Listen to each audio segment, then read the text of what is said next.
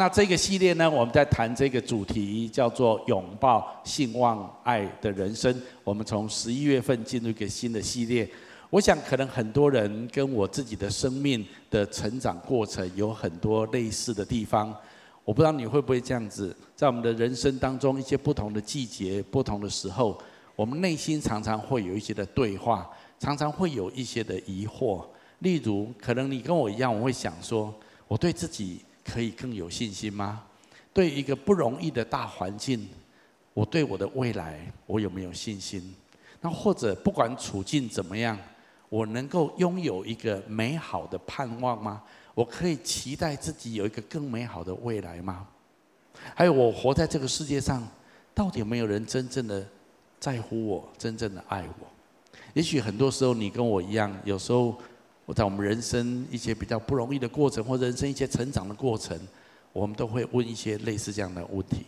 我今天要告诉你好消息，我要告诉你这些答案在圣经里面都是是的，是的，你可以对你自己更有信心。是的，你可以对你的未来充满信心，你可以盼望有一个更美好的未来，你也可以确信你活在这个世界上，真的有人。爱你，真的会有人非常的在乎你。在圣经上有一句话告诉我们，这在圣经在很多人知道，哥林多前书十三章在描写爱的真谛，甚至有人会唱那一首歌：“爱是恒久忍耐，又有恩慈。”但是在这一段圣经节的背后，最后他有一段话是这么说：我们一起读一下白色这段字好吗？来，如今长存的有信、有望、有爱这三样。其中最大的是爱。我要说的是，圣经告诉我们，我们可以拥有一个信望爱的人生。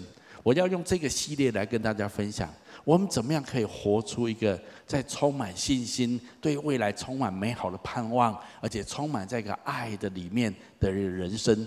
我们今天先把焦点放在信心这件事情。你觉得你是一个很有信心的人吗？或者你活着？你觉得你是一个有信心的人吗？不论是对你自己或对你的未来。那么我们今天要谈一下，我们如何培养十足的信心，好不好？今天容许我从圣经当中的一个人物来描述这件事情。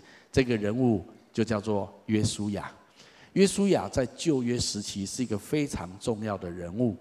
事实上，在历史上面，他是接掌摩西，成为以色列人新的领导人。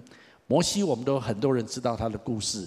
有些人可能看过动画《埃及王子》，或者早期有看过《十诫》类似像这样的电影。最近期也有一部电影在描述摩西的生平。摩西是以色列人非常伟大的历史呃历史人物，他把以色列人从埃及为奴之地带出来，在旷野四十年的时间，然后最后把领导权交给他的接棒人约书亚。摩西那一代过去之后，约书亚承接，然后带领以色列人进入迦南地。迦南地是上帝应许给他们的祖先亚伯拉罕的地，是要让要赐给他们的。所以约书亚要带领以色列人进入迦南地。好，那么为什么要要要讲约书亚呢？跟我们培养信心有什么关系？如果你有机会看一下约书亚记的第一章，你会发现很有意思的地方。上帝有四次。跟约书亚说：“你不要害怕，你要刚强壮胆。”再讲一次，你不要害怕，你要刚强壮胆。哎，这样连续讲四次。哎，为什么要讲四次哈？请你跟我说，因为约书亚很怕，因为他里面很怕，他怕死了，他吓死了。你需要神四次跟你说：“哎，不要怕，强壮一点，刚强一点，不要怕。”啊，显然约书亚被惧怕淹没。那可能会问你一个问题：哎，约书亚在怕什么？约书亚为什么神要找个这么弱、这么弱的啊，这么没有胆量的人当领袖呢？其实不是约书亚没有胆量。你想想看，如果你是约书亚，你也一样会吓死。有两个理由，约书亚心中充满惧怕，没有信心。第一个理由是，你要知道约书亚接续谁做领袖？如果他前面那个领袖是一个很烂的领袖，很不怎么样的领袖。那他可能成为领袖，说：“哦，我要好好改革啊！我要进入一个不一样的时代里面。”但是不是他前面那个领袖太厉害了，你知道吗？前面那个领袖叫做摩西，不然你要怎样啊？圣经上描述摩西是怎样呢？我们来读一下这段圣经节好吗？来，以后以色列中再没有兴起先知像摩西的，他是耶和华面对面所认识的。耶和华打发他在埃及地向法老王和他一切的臣仆，并他的全地行各样神迹奇事。又在以色列众人眼前显大能的手，行一切大而可畏的事。圣经上说，没有任何一个人可以超过超过摩西。摩西是最厉害、最伟大的领袖了，在神的眼中。哇，你想想看，然后摩西那一代过去的，以约书亚要承接一个新的领导职位，你可以想想看。他一辈子怎么可能不活在摩西的影子里面呢？啊，人家常说啊，人家摩西这样子，啊你这样子，哎呀丢脸了哈！你知道吗？这种就很很害怕，觉得说哇，我怎么可能像摩西那么厉害来领导以色列人呢？这是第一个会让他心生恐惧的地方。其实真正会让他恐惧的重点还不在这里，是第二个理由。第二个理由是什么？因为神跟约书亚说，你现在。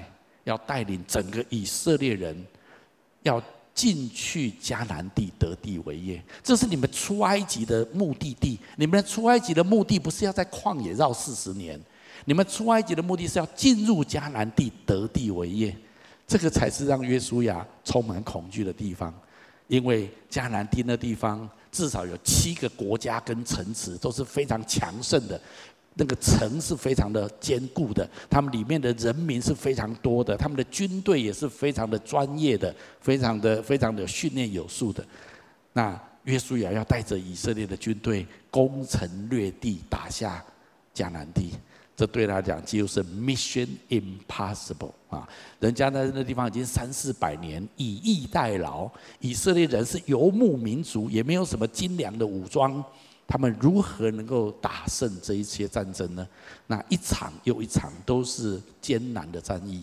对约书亚来讲，他想到这个，整个人都被惧怕所淹没。所以你可以想象，为什么约书亚记第一章，上帝不断的跟他说：“你要有信心，你要刚强壮胆，你不要惧怕。”好，我今天为什么把约书亚拿出来谈？可能我们在座很多人，不管在现场分摊点，或在或在视讯上面看到，你的人生现在可能也面临很多让你很不确定的因素。你可能要面对一一场又一场人生的战役，你可能会觉得说，你不知道你能不能能不能应付这一切。有时候想到我们的未来，我们真的会胆怯，我们会觉得没有信心可以去承担人生的下一个季节或未来要做的事情。约书亚也是这样子。约书亚对他的未来充满惧怕，但是我今天要跟大家分享，上帝是怎么样培养约书亚的信心？上帝是怎么样帮助约书亚，让他的信心能够强起来？我认为上帝至少告诉约书亚三件事情。今天我要用同样的原则跟你分享，我们也可以从约书亚上帝教他的方法，我们可以用在自己身上，我们的信心也可以被培养起来。我要说，今天的信息对你我都非常的重要。我们来看看上帝怎么样帮助约书亚，让他培养他的信心。拥有信心的人生，对我们的人生是太重要的。第一件事情，上帝教导约书亚的就是，你要起来拒绝恐惧，选择信任神。这就是上帝给约书亚的第一个很重要的指示，教导他，你要怎么样培养十足的信心。你要起来拒绝恐惧，你要选择信任神。看起来这件事情好像是很很一般、很很平常，但是这件事情里面有很重要的意义在里面。你知道，你的内心是最重要的。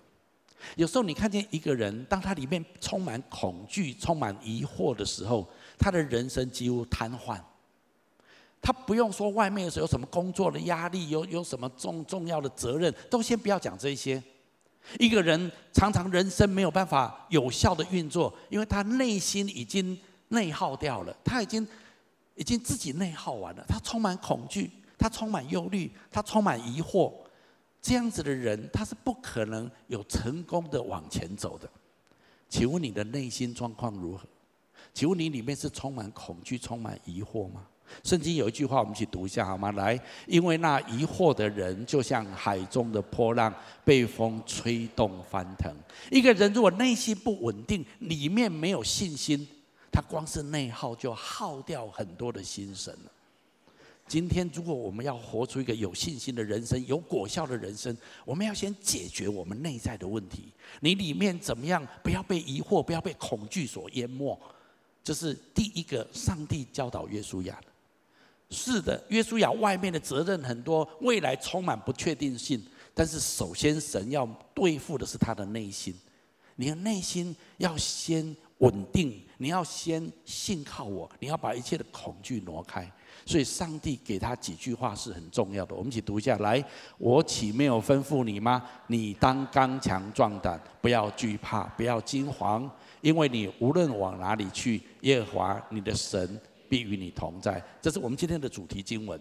所以，上帝一开始就跟约书亚说：“你不要害怕，我必与你同在。”当然，有些人会说：“牧师很好啊，上帝有跟约书亚说，可是上帝就没有跟我讲这句话啊。如果上帝在这里做梦的时候跟我小强修，你不要害怕啊，无论你往哪里去，我必与你同在。”没有啊，上帝并没有跟我讲，是上帝跟约书亚说的。哎，求多玛德啊！你读圣经要。要了解神的话，你知道在旧约的时期，神确实只跟少数的人，也就是那一些神特别拣选的领袖、君王、先知、祭司，神说：“我特别与你同在，我要我我一定会陪伴你。”但是你知道在新约的时候，圣经告诉我们，神用他的灵浇灌凡有血气的。当一个人接受耶稣基督的时候，我在这个讲台上常说，神的灵就与他同在，阿门吗？你不要忘记，耶稣有另外一个名字叫做以马内利。你知道以马内利翻出来叫什么吗？神与我们同在。换句话说，如果你今天接受耶稣基督在你的心里面，你信靠他的这句话就是对你说的，阿门吗？因为神一样与你与我同在。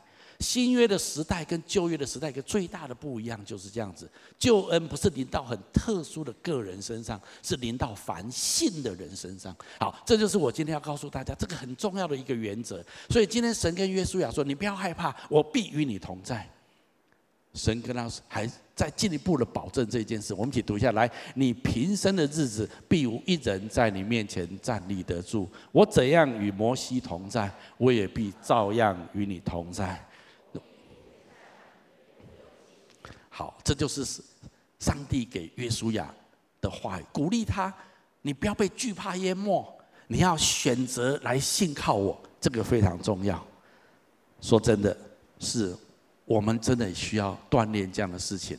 我要稍微说明一下，神对约书亚说的第一件事情，就是挪去你的惧怕，放下这一切，抛弃你的怀疑跟恐惧。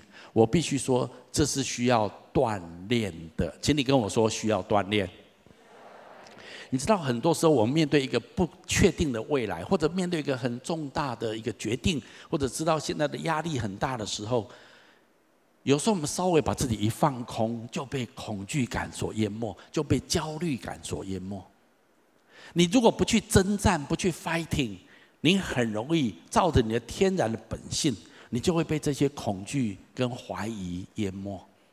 但是我们要训练一件事，就是神教导摩西、教导约书亚说：“你要起来，挪开你的恐惧，你要放掉这一切，你要注意你的心思意念充满什么，这个很重要。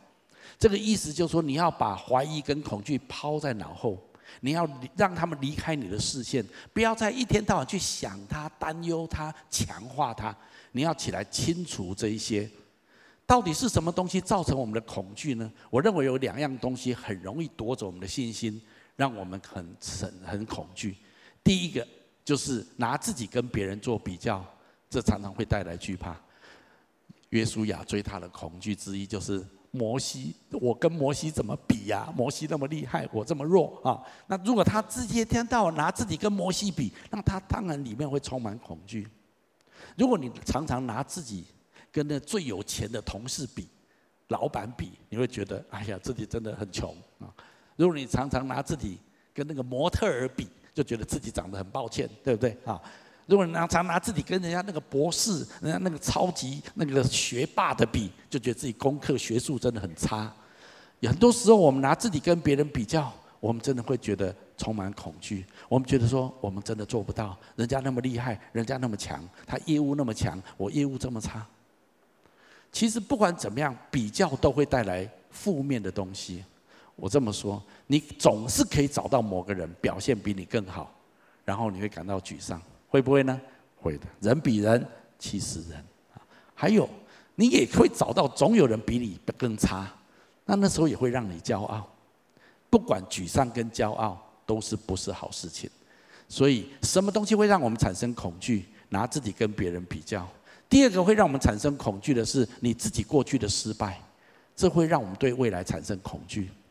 也许你曾经在你的财务上失败过，你曾经在你的家庭。经营上面失败过，有时候你可能你的梦想失败过，那么这一些很多时候会让你的人生对未来充满恐惧感。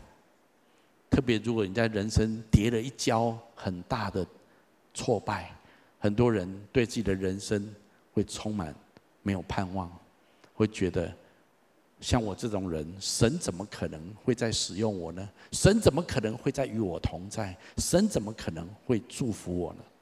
那么我今天要鼓励大家，如果你认真读圣经，你会看到神使用的人通常都是不完美的人。我们举个例子来说，摩西，我们刚说摩西是很伟大的领袖，对不对？可是你知道吗？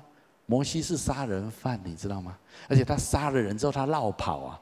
如果你现在是在落跑的状态，你是有盼望的，你了解吗？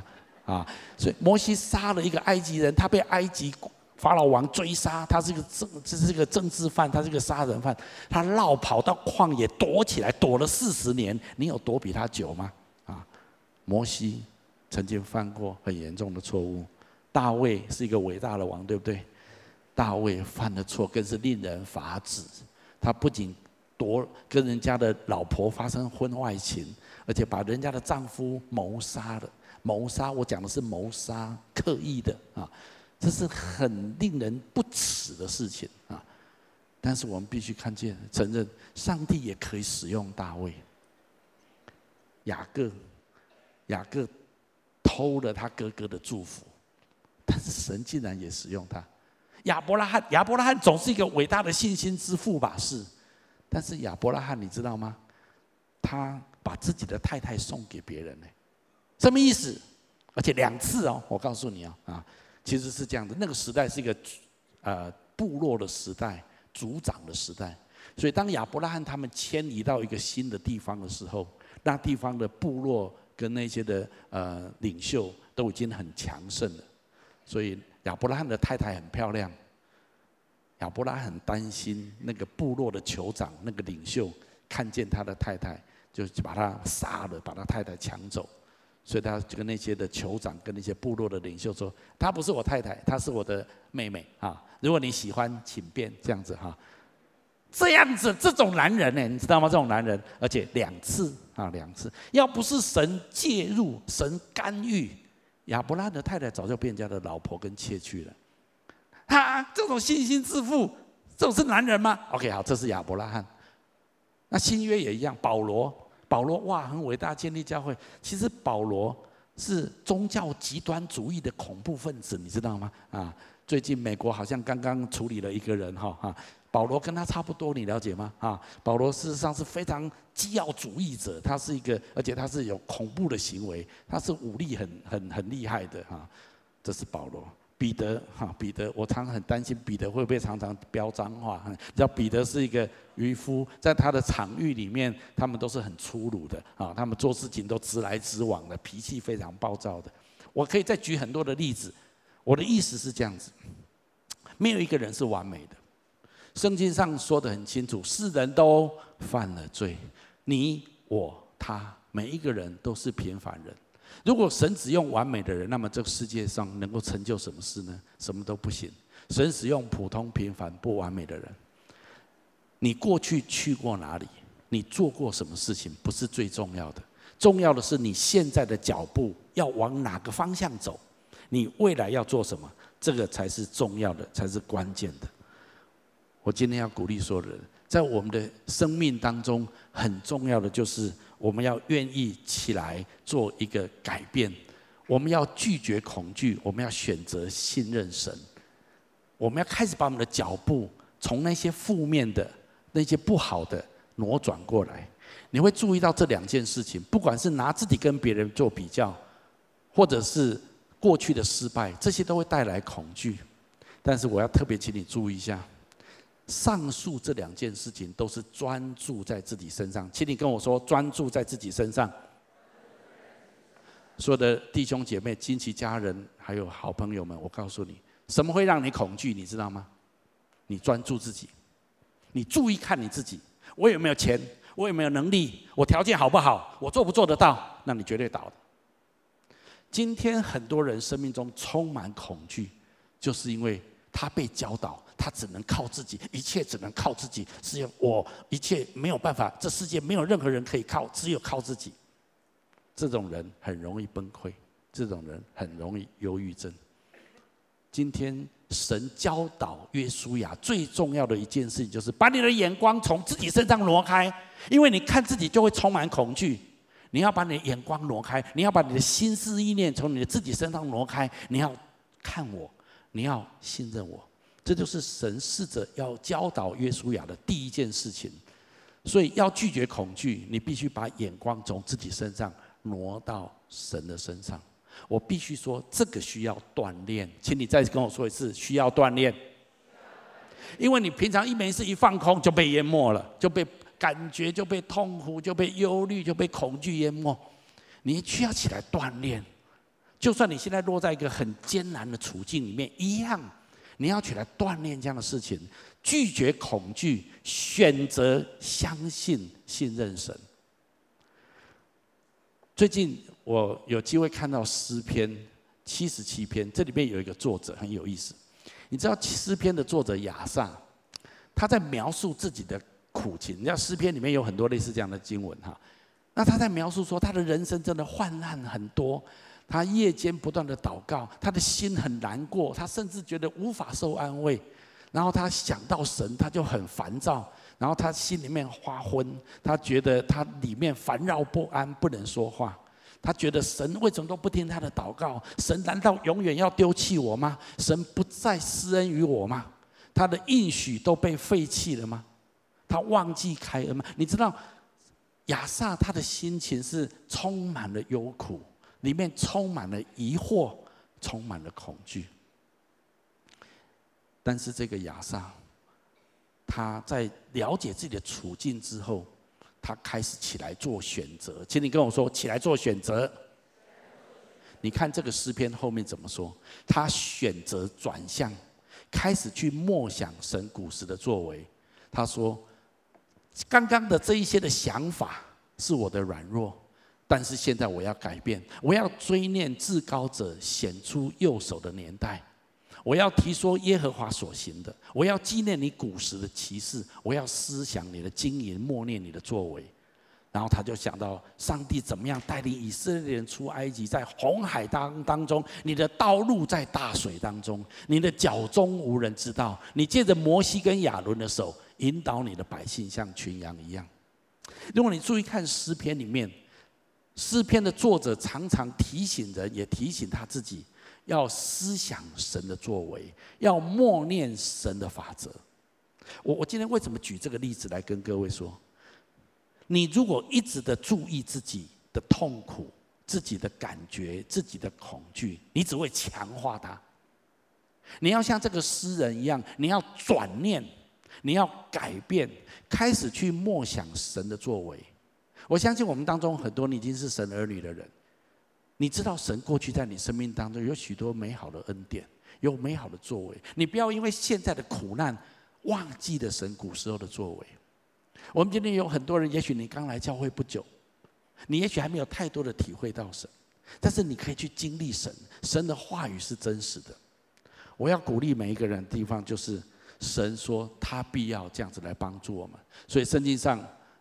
所以惧怕是一种选择，信心也是一种选择。你可以选择一直的思想你的惧怕，被你的感觉淹没；你也可以起来选择相信神，相信神的话。因此要培养十足的信心。消极面我们要拒绝恐惧，但是积极面我们要转念，默想神的作为跟本质，一起做出一个新的选择，来选择信任神。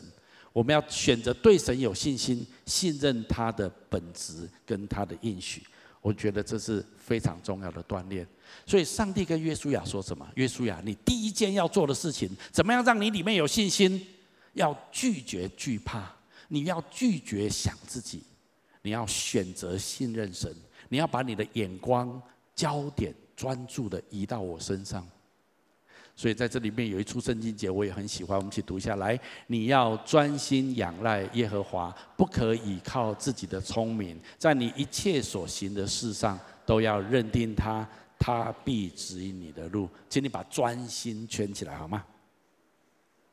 很多时候我们就是不容易专心，我们很容易被我们自己所担忧的事情，现在这个大的环境的困难所淹没。所以我们就充满忧虑，充满恐惧。可是今天神怎么教导约书亚？你不要看环境多困难，你不要看你有没有能力可以承接这个领导的职位。上帝跟约书亚说：“我必与你同在，我绝对不会抛弃你。你不要害怕，你要把你的眼光从自己跟困难的事情当中转向我。”我想我们都很知道彼得的一个故事。有一次，耶稣从海面上走过来，门徒们在船上看见耶稣走在海面上，那又是夜间，觉得好像是鬼一样。他们说：“啊，鬼啊！”哈，耶稣说：“不是鬼，是我。”彼得看到是耶稣走在海面上，非常惊讶，就跟耶稣说：“主啊，如果是你，那我也要走过去。”耶稣就跟彼得说：“好，你走过来。”我们都知道圣经这一段记载非常奇妙，彼得真的就下了船，走在海面上，要走到耶稣那一边。但是彼得走一段路之后，就发现他怎么可能走在海面上？还有旁边的风浪很大，所以彼得一注意自己，一注意环境，他就沉下去了。所以耶稣赶快来到他旁边，把他抓起来，拉住他，跟他讲了一句话：“小信的人呐，啊，OK，你不要觉得这件事情是小事哦。你什么时候会被恐惧淹没？你看你自己，你看环境，你就被恐惧淹没。所以我们要，如果彼得一直的看着耶稣，就好像他刚开始说：“如果主啊，如果是你，我也要走过去。”耶稣说：“好，你走过来。”他已经走一段海面上的路了，你了解意思吗？啊，只是他觉得那么可怜，我怎么可能走到海面上？嗯，风浪这么大，我走到海面上啊，就下去了。如果你跟随神一段路，起初还好，可是你觉得我怎么可能？我我怎么可能当小组长啊？我怎么可能这样子生活？我怎么可能服侍神？我就是这样的，我怎么可能当牧师？我做错了，你了解吗？我在一九九五年开始经济教会，我在一九九七年的时候，我人生陷入忧郁，因为我发现我做错了，我选错路了，我自己以为我可以当牧师，其实我没有办法，所以那时候我陷入一段时间的忧郁。但是那个功课对我来讲很宝贵，因为那段时间我把眼光从神身上挪到我自己，还有我的家庭，还有我的经济。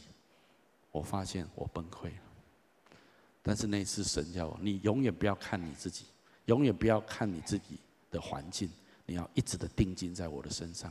我想这是上帝教导约书亚的地方，对我们当中很多人也一样。你怎么样可以培养你的信心？第一件事情就是拒绝恐惧，把你的眼目从环境跟自己身上挪开，定睛在神的身上，专心的仰赖耶和华。这是第一个，你培养信心非常重要的第一步。第二步，上帝教导约书亚什么呢？他跟他说：“你要抓住我的应许，抓住神的应许。”这是神教导约书亚的第二件事情。应许在约书亚的一生当中是一个关键字。我再次讲，应许在约书亚的一生当中是一个关键字，因为对约书亚来讲，他的一生的目的就是要去得着神的应许之地。神也鼓励他，你要一直的紧紧的抓住我所答应你们的事情。神怎么样跟约书亚说呢？我们一起读下来：凡你们脚掌所踏之地，上帝早就答应摩西，答应以色列人。上帝再一次的跟约书亚重述：我也答应你，凡你们脚掌所踏之地，我都赐给你们。其实，在他们进入迦南地之前，摩西曾经派过十二个探子去探那块地。约书亚在进迦南地之前，又派了探子，又再进去看一次。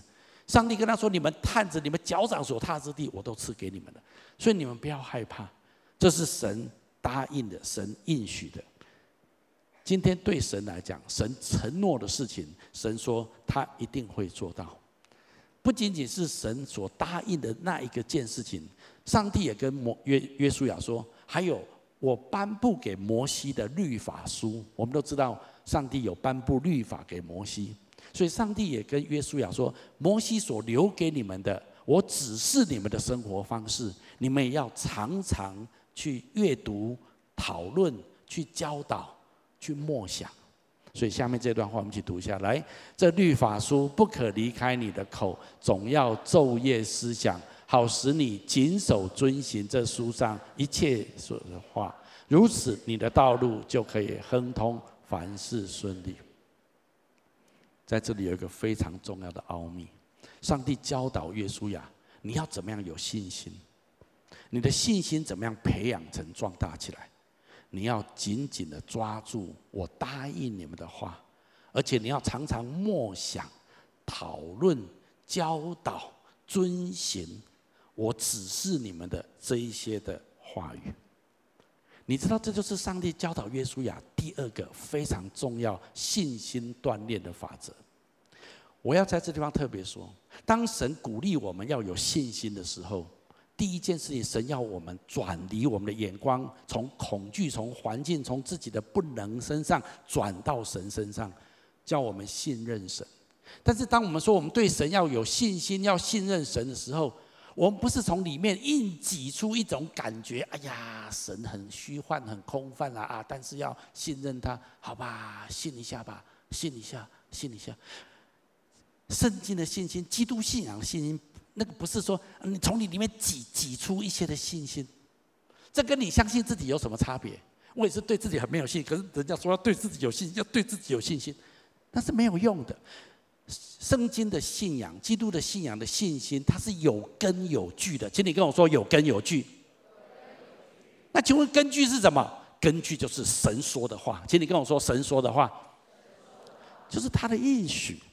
神说：“我不是叫你空泛的信一些感觉，天空随便抓一些一些 feel 来信，不是信我说的话。所以神跟他说：‘我答应你的事情，你紧紧抓住就好。’还有我曾经教导你们的律法书，我告诉你们要怎么生活，你们要怎么思想，你们要怎么做决定，这些原则你们都照着做，那么你的道路就亨通，你就凡事顺利。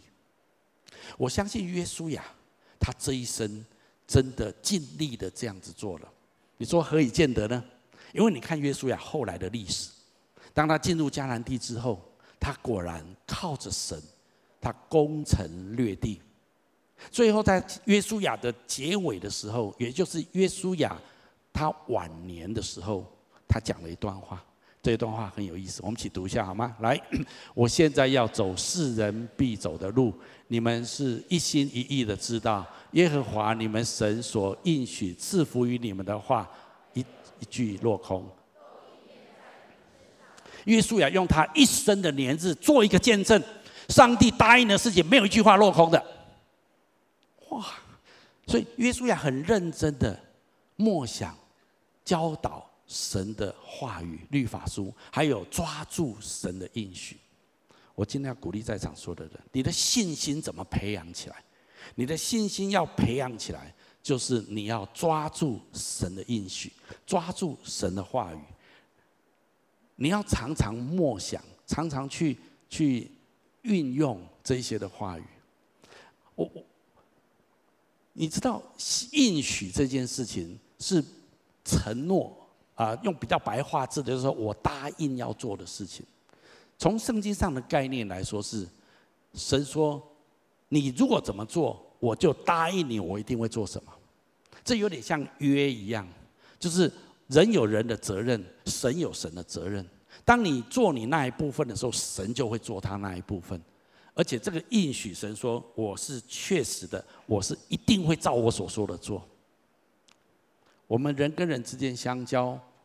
我们也常常会说啊，我答应你这件事情我会做。那当一个你所信任的好朋友答应你的时候，你就知道你可以信靠他所承诺的事情。神也是这样对待我们。神说：“我所说的，我一定会照这样子做。”这个叫做应许。讲到应许这个意义，这个议题，新约有一段话，我认为讲得更更扎实一点，更有趣一点啊。我们来读一下这段圣经节好吗？来，对那些要领受应许的人，上帝要明明白白的指示，他永远不会改变自己的计划。这两件事是不能改变的，因为上帝不会撒谎。因此，我们这些寻求他庇护的人，深受激励，要抓住那摆在我们前面的盼望。好像生命之锚，又安全又可靠，通过了天上圣殿的幔子，直到里面的圣所。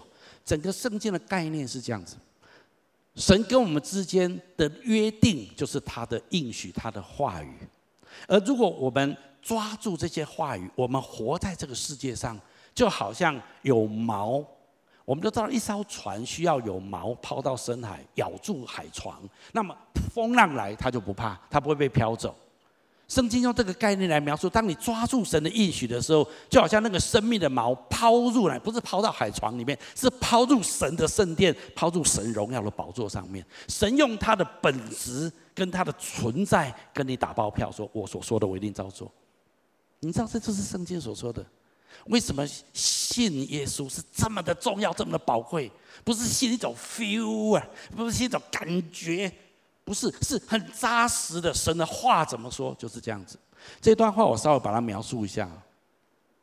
这两件事情是不能改变的，哪两件事情？就是说神的应许加上神的誓言。你仔细听一听啊，我今天稍微描述一下啊。通常一个可以信任的人答应你一件事情。你需不需要请他再发誓？你你要说哦，我答应你的事，我不相不发誓就是不相信才需要发誓嘛，对不对？我不相信啊，不然我发誓，然后就这样子哈。我通常人是这样子来解决事情的哈，很有意思哈。神的应许本身其实是已经绝对可靠，但是他再用启示来保证他的应许，那就更加的保证了。神自己其实是一个应许者。他自己又是担保者，如此双重的确据，足证他所承诺的并不改变。这个无限的强化了神应许的可靠性。其实神不需要再发誓，你知道神是用话语创造宇宙万物的神，对不对？他说了就算了，而且事情一定会发生，这就是神的本质，只是为了人的软弱所做的锦上添花的事情。因为神本质是说话算话的神，但是人类呢，习惯用发誓来确保所说的、所承诺的必然做到。神虽然不是人，但神愿意用人所能够理解跟习惯的方式来跟人互动。可见神多么想让人知道他的应许是何等的重要跟牢靠。你同意吗？所以神说：“我答应你，啊，答应了啊，这样子，不相信了，相信了没有？不相信。”神啊，我在发誓哦，主啊，你不用发誓啊啊！其实这个意思有点是这样子，你知道神的应许再加上神的誓言，这两件事情是那么坚固不可动摇。好，那当然你会问我一个问题：到底神应许我们什么？神有应许约书亚啊，什么与他同在啊，什么一大堆律法书，如果他照这样做，就凡事亨通，然后都顺利。我告诉你，神给约书亚的应许，今天一样跟你跟我是一样的。圣经学者研究过，在圣经当中有七八千个应许。我下面因为时间的关呃关系，我很快的带你走过几个应许。我要告诉你的是，这个应许都是真实的。好，举个例子来说，如果我背负重担，我的压力很大。我愿意来到主的面前，神的应许是我们一起读下来：凡劳苦担重担的，可以到我这里来。神说了，他就一定做到。如果一个人这一辈子压力很大，快要崩溃了，如果他愿意来找耶稣，他愿意来找神，神会让他得着安息。再来，如果愿意被神带领，以神我为生命的牧羊人、牧者，引导我。好，那么这个应许给你，我们一起读下来。耶和华是我的牧者，我必不致缺乏。我一生一世必有恩惠慈爱。我且要住在耶和华的殿中。如果你够聪明，你不要骄傲，你够聪明，你愿意放下自己，愿意让神带领你的人生，让神成为你的牧羊人。你知道牧羊人是带领羊群的。圣经说，如果我以耶和华做我的牧者。我人生必不致缺乏，而且我一生一世，我一定有神的恩惠跟慈爱随着我。这是不是神的应许？应许会不会改变？我在讲的是这些东西，你要知道这些东西多宝贵，这不是一亿两亿可以买得到的东西。还有，还没有结束。如果我愿意把挂绿交给神，好。圣经说什么？应当一无挂虑，只要凡事借着祷告、祈求和感谢，将你们所要的告诉神。神所赐出人意外的平安，必在基督耶稣里保守你们的心怀意念。如果你愿意试着把你所担忧的事情用祷告交给神，用祷告交给神，神就会处理这件事情。而神处理的方法可能跟你的意料不太一样，是不是这样？什么意料之外的平安？你没有想象哦，神竟然用这种方式来处理这件事情，哎呀，比我想的更妙。这个意思就是这样子。这是不是神的应许？是。应许会不会改变移动？不会。再来，如果我以神我有一生唯一的好处，注意哦，很多人表面以神为第一人生的好处，但事实上他是以钱为第一优先的。有的人也说，我以神为第一好处，没有以他所爱的那个对象为他第一优先。我的意思说，如果你的人生真的真的以神为你人生唯一的最大的好处，那么下面这件事就是你的。我们一起读一下来：耶和华是我的产业，是我杯中的分，我所得的，你为我持守。用神量给我的地界，坐落在佳美之处。我的产业实在美好。你必将生命的道路指示我，在你面前有满足的喜乐，在你右手中有永远的福乐。聪明一点。你以为你拥有多少钱，你会福乐，你会满足的喜乐？你不会的。你以神为你人生第一的、唯一的好处，所有的东西都跟着你。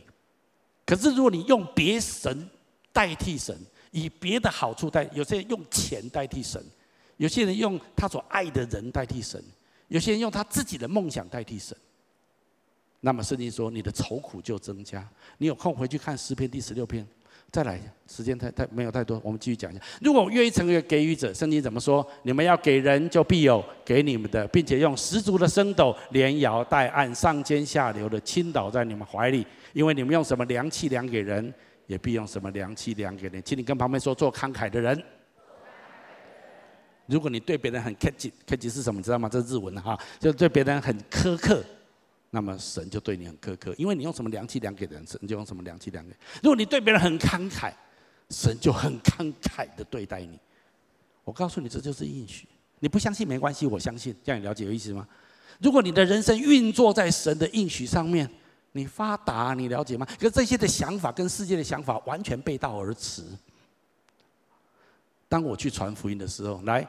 门徒出去到处宣扬福音，主和他们同在，用神迹奇事随着证实所传的道。如果这段时间我们教会在外展，如果你勇敢跟着你的小组去传福音，勇敢的把手按在有需要的人身上，为他祝福祷告，神迹会发生。这些都是应许。我如果要讲哈，我可以讲很多了。我现在只讲七八个，请你跟旁边说有七八千个，跟他讲一下，这样子可以吗？这样子可以吗？啊，我的意思是说，这就是神说你要信靠我的应许，你要抓住我的应许。我我必须这样讲，在我的人生当中也有很多疑惑困惑的地方，但是神教导我这些事情。很多人说修哥你信心肥大，啊，信心肥大没关系，不要心脏肥大就好啊。请你跟朋友说，你也可以信心肥大。因为我相信神的应许，我举个例子来讲，很多人不相信。我跟你说，台湾有一天超过百分之五十的人口会信耶稣，中国百分之五十，东南亚、亚洲、全世界每最后会有超过百分之五十的人口信耶稣。牧师，你不要乱讲，台湾不是那种基督教文化背景，台湾很少人信耶稣的。是，那是现在。你你凭什么这么说？因为神应许的，哪里圣经哪里有说？我告诉你，圣经有没有说认识耶和华荣耀之下充满遍地上充满洋海？有吗？有，海洋百分之七十被水充满了。所以有一天台湾如果百分之七十的人口信耶稣，你不要觉得太惊讶哦。至少圣经还有一句话，耶稣说：“当我再来的日子，也就是末日的时候。”两人在田里工作，取去一个，撇下一个；两人在床上睡觉，取去一个，撇下一个。换句话说，当末日最后来到的时候，地球有一半人口信耶稣，你同意吗？你不高兴也没关系，这都没有办法，神说的。惊奇教会二十五年前刚开始的时候，我非常记得很清楚，台湾的基督徒人口是一点九二 percent，现在多少你知道吗？最新的统计数字是八 percent。离百分之五十，请你跟旁边说，再几年就有了。跟他讲一下，中国可能以前说中国对基督教不一定很友善，现在但是以大陆来说，叫做解放后哈，解放前中国大陆大概八十万的基督徒，最新的统计数字一般很难统计，他们大概八千万到一亿的基督徒，而且全世界有很多推测趋势专家都说。中国将成为全世界基督徒人口最多的国家，超过五亿到七亿，七亿。你不相信没关系，我相信。为什么神说的？圣经上说，凡有气息的都要看见神的荣耀，万膝要跪拜，万口要颂扬神的名。一百年前，谁会相信以色列这个国家会复国？不会有人相信的。以色列已经亡国两千多年了，要去哪里找以色列人？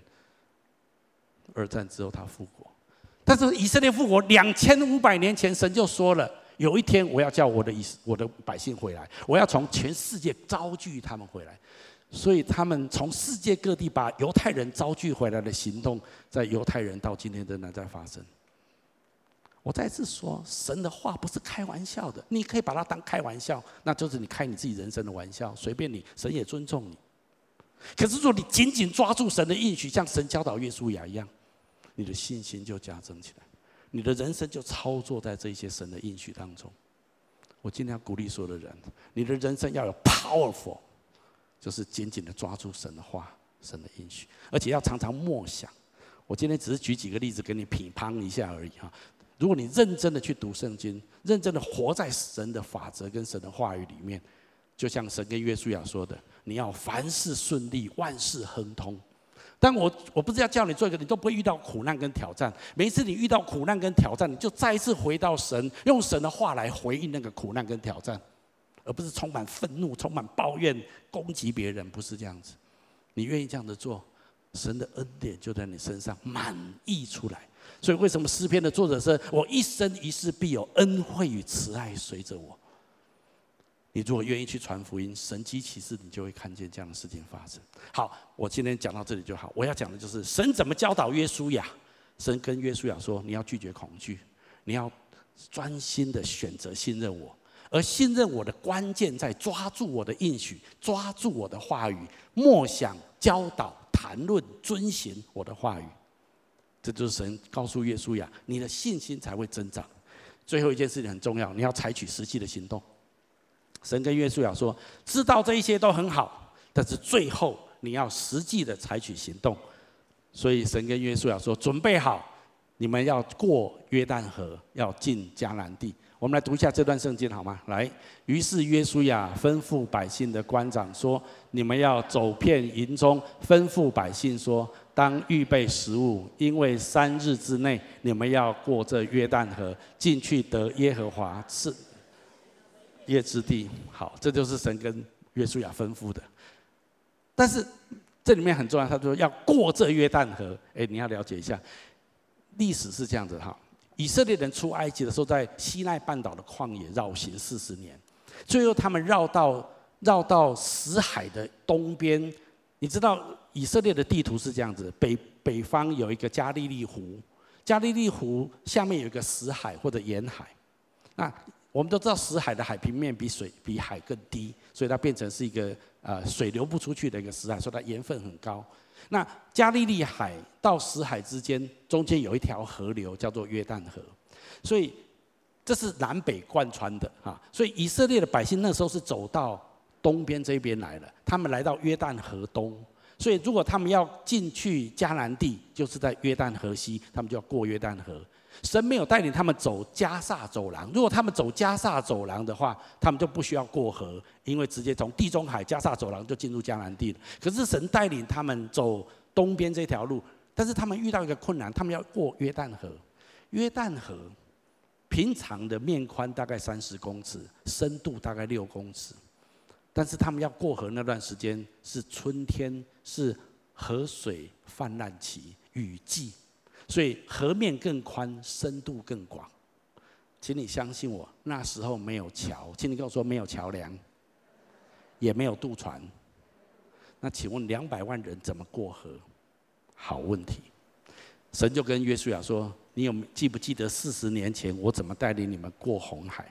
我们都知道神怎么带领以色列过红海。摩西指向海，海就裂开，立起成垒，两边的海立起来，中间干地，以色列人走干地而过。那是四十年前。这一次，神跟约书亚说：“我要做不一样的事情，你叫他们准备好，三天之后我要这样做。”神指示约书亚：“你要抬扛着约柜，叫祭司们准备好自己，衣服穿好。”然后把约柜抬起来，祭司要走在以色列百姓的前面，来到约旦河边，所以他们就来到约旦河边，祭司要准备过河。神跟约书亚说：“你要让祭司的脚踩入河底，水才会断开。”所以他们一踩下去之后，水开始分开，最后水。立起来成垒，你知道河流跟海洋是不一样，河流是会一直流动的，所以这边被阻断之后，下游的水就继续流到死海，可是这边全部水这边就变干掉了，所以以色列走这个干地而过，这就是那他们让约柜来到河中央，但是让两百万的百姓走过去之后，约柜再再到上岸来。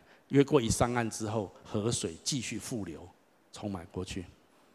当这件事超自然的神迹发生之后，所有的以色列都百姓都知道，神怎么样跟摩西同在，神也一样跟约书亚同在。阿们吗？这是圣经的历史事实。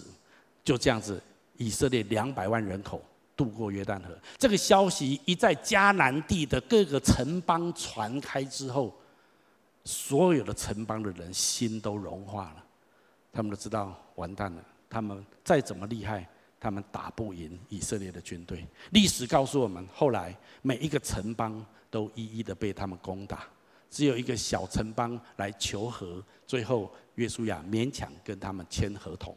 基本上这是历史。所以，当你知道神的带领，还有神的引导的时候，还有神的话语怎么说的时候，再来一个很重要的事情，就是你要愿意采取实际的行动。在你的人生当中，你知道神已经希望你做一件事情了。有时候你觉得很犹豫，可是我这样做好吗？我能力做得到吗？我时间够成熟了吗？圣经上有一句话这么说，我们一起读下来：如果你要等待风调雨顺，你就永远撒不了种，永远收收。意思就是说，你知道一对一件对的事情的时候，你就要勇敢的去做。如果你愿意这样做，你会看见神与你同在，你会看见神真的照他所应许的成就在你的生命当中。这时候，你的信心就加增了。我自己学习十一奉献就是这样子，我越奉献。钱并没有减少，我不是说我一奉献我变亿万富翁没有，但是我一奉献之后，我发现我不仅钱没有减少都够，最重要的是我对钱不再担忧了。我觉得这是非常重要的一件事情了。我我的意思说，很多东西你都我我花时间来聚会，花时间来来服侍神。我不但没有把事业荒废掉，也不但没有把家庭的关系荒废掉，相反的，神祝福我的事业，帮助我恢复家庭的关系。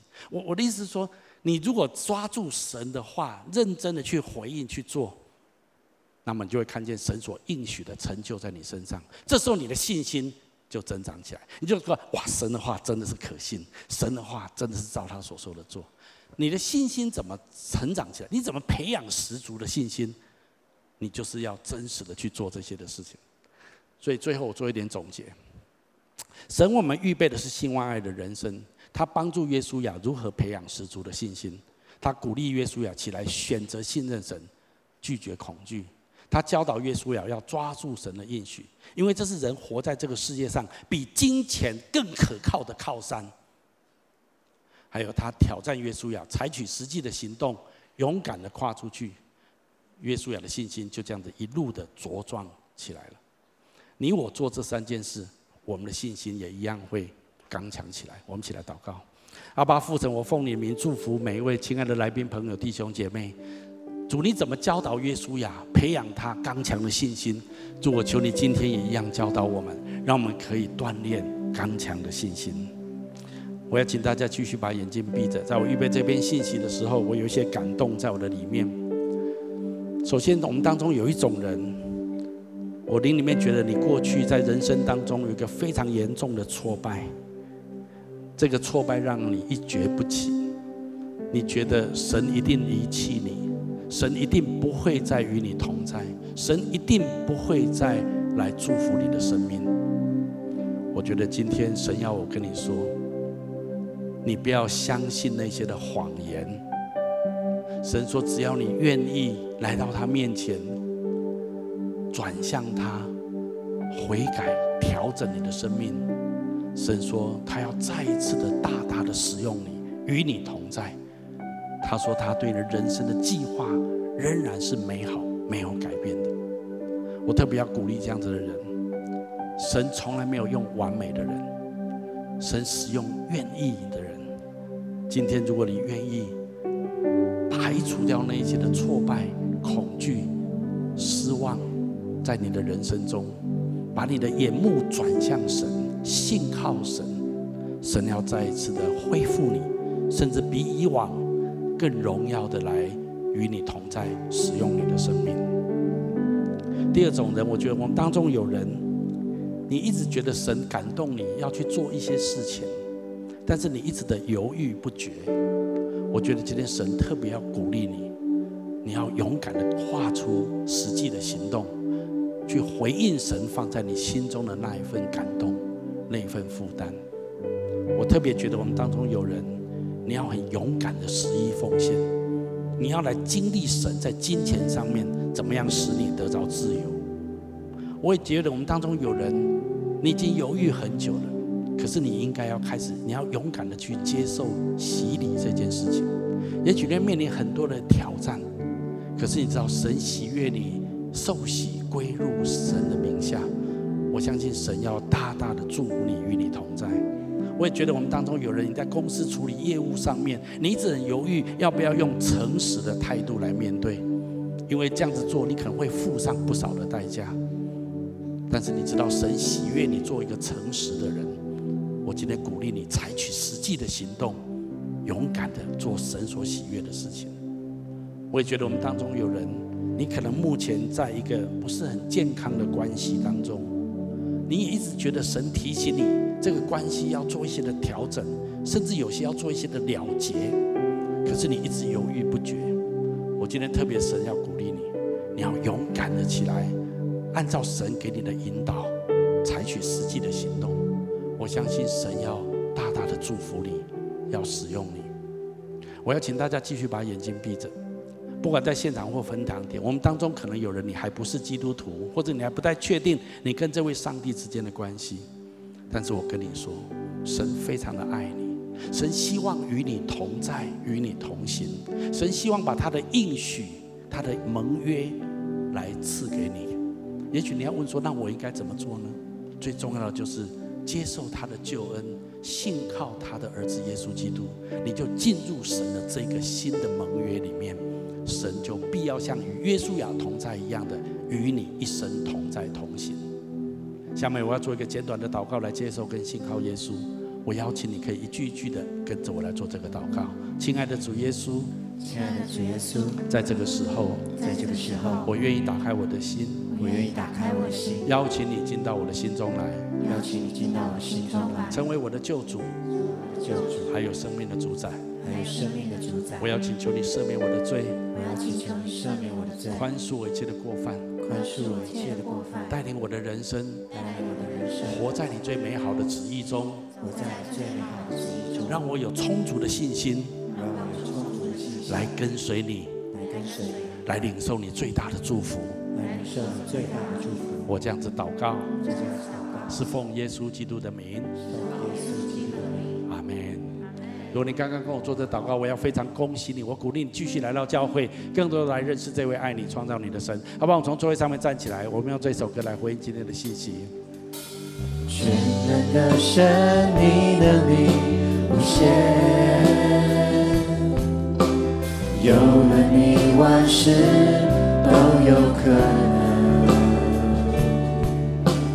纵使大山在眼前，你也能够夺取。在你绝对没有难成事。主没等我软弱无力，你的恩典够我用。只要我能够相信，奇迹必会降临。不靠才能，不靠实力，依靠神灵的能力。只要我全心呼求，奇迹必会降临。亲爱的阿爸父神，我奉你的名祝福每位亲爱的来宾、朋友、弟兄姐妹。